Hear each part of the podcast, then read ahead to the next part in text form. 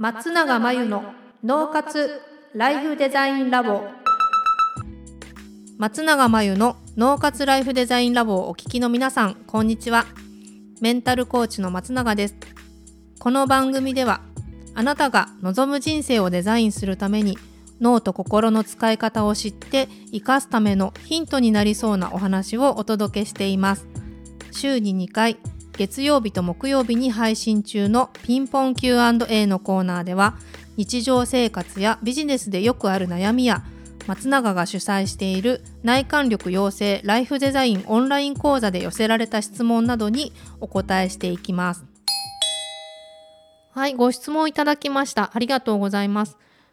資格勉強中です。来月試験があり、やる気を出そうとするのですが、なかなかやる気が出ません。そんなことを言っている状態ではないのですが、どうしたらいいですか？というご質問ですね。会社員の方なんでしょうか？ちょっと詳しいことが書かれていないのでわからないんですけれども、えっと、おそらくやる気を出そうとしないとやる気が出ないような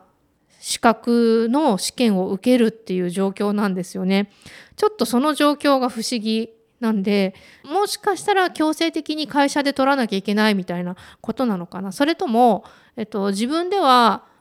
欲しい資格じゃないんだけどあった方がいいっていうふうにこう理性で考えてやろうと思ってるのかどちらかだと思うんですよね。もしね自分で自分の人生のためにこの資格を取ったらこういういいことがあるぞと思って資格試験に挑戦する場合ってはやる気って出そうとしなくてもなんかやる気が出てくるのが通常かなと思うんですけどどうでしょうか？もしくは本当に自分で欲しい資格の試験なんだけれども勉強自体に苦手意識があったりね試験自体に苦手意識があると確かにやる気は出そうとしても出にくいのかもしれないですね。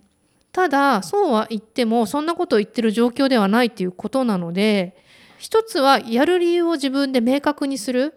なぜその資格試験を挑戦するのかとその資格を取ったらどんないいことがあるのかっていうのを自分の中で明確にするっていうのは一つなんですが、えっと、それと同時に大切なのが、えっと、やる気を気持ちでどうにかしようっていうよりは仕組みを作った方がいいと思うんですね。例えば私が知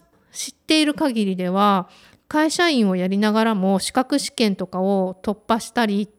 ていう方々って結構ねあの外でやります。家でやろうとしても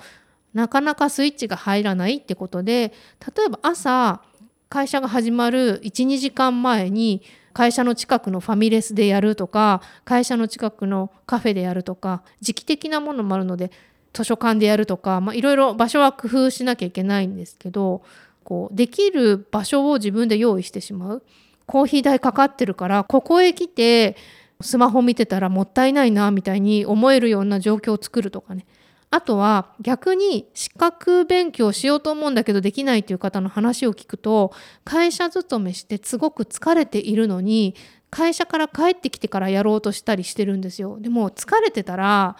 やる気って出ないんですよ。疲れているので休まなきゃいけないので。なんで、えっと、疲れている時にやろうとするのはもう仕組み的に無理ですね。あとは土日にやろうと貯めてやろうと思ってるんだけどなんか外に遊びに出かけちゃってできなかったとか。なので土日にやるって決めたんだったら土日の早い時間にやるとかね。もうこの2時間だけやるとか、えっと、午前中はやって午後は遊んでいいとかね。やれる時間にやるような計画にしておいた方がいいと思います。朝方の人は平日の会社に行く前の方がいいかもしれないし。夜型の人は帰って夜の方が冴えてくるんであれば定時で仕事を終えて夜やるでもいいと思うんですけどこういう方もいました。会社終わって自分の駅に着いたら家に帰らずにやっぱりどこか図書館だったり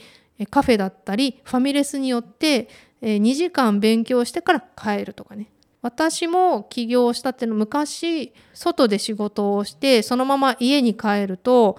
家に帰ったらもう休んでしまうなと自分で思ったのであえてわざわざ事務所によって仕事とか勉強とかをして終わるまで帰らないみたいに決めていましたけれどもあのやっぱりできる環境自分でどういうところだったらできるのかスイッチが入るのかっていうのをよく観察して工夫して仕組みを作ってみるといいと思います。ということで、えー、ご質問いただきありがとうございました。以上、ピンポン Q&A のコーナーでした。脳活ライフデザインラボ2021年の春から内観力養成ライフデザインオンライン講座をスタートしています。